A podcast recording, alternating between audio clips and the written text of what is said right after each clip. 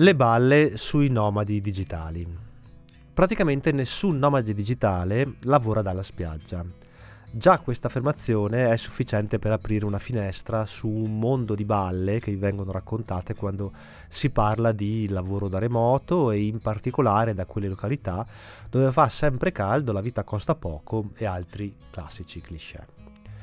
Come funziona veramente il nomadismo digitale e quali sono gli aspetti che nessuno vi racconta in merito a questa attività diventata molto di moda, soprattutto dopo la pandemia? Ve lo spiego in questo articolo, che come sempre tenta di mettere i bastoni tra le ruote ai venditori di sogni. In più di un'occasione ho cercato di contattare diverse persone, anche tra le più conosciute nell'ambiente, per invitarle sui miei canali a parlare di nomadismo digitale, ma stranamente quasi tutte non hanno nemmeno risposto all'appello. Così ho storto il naso e ho indagato un po' meglio in questo mondo, scoprendo aspetti interessanti che probabilmente questi soggetti avevano paura di svelare durante l'eventuale intervista.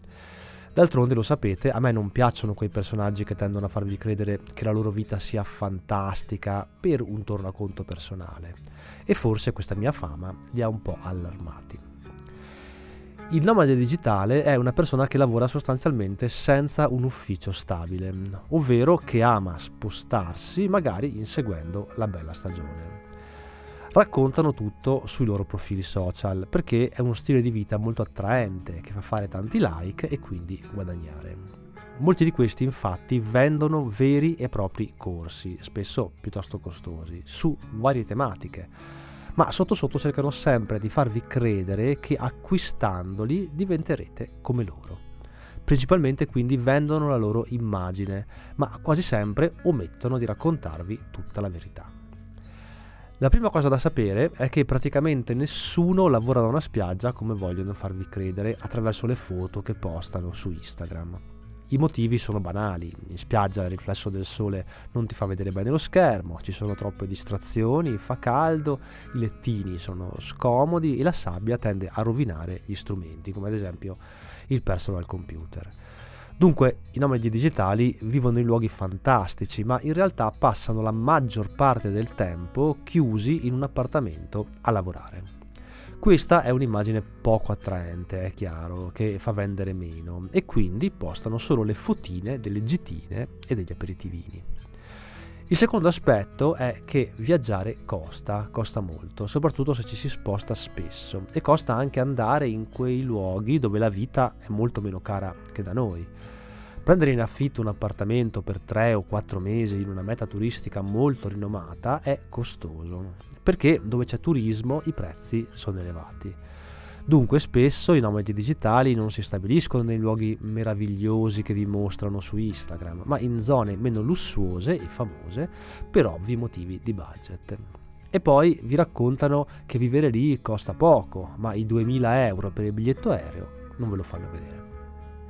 Poi vi è il tema della solitudine. Ricordatevi che non siete in un villaggio vacanze dove incontrare gente al gioco aperitivo o nelle serate discoteca.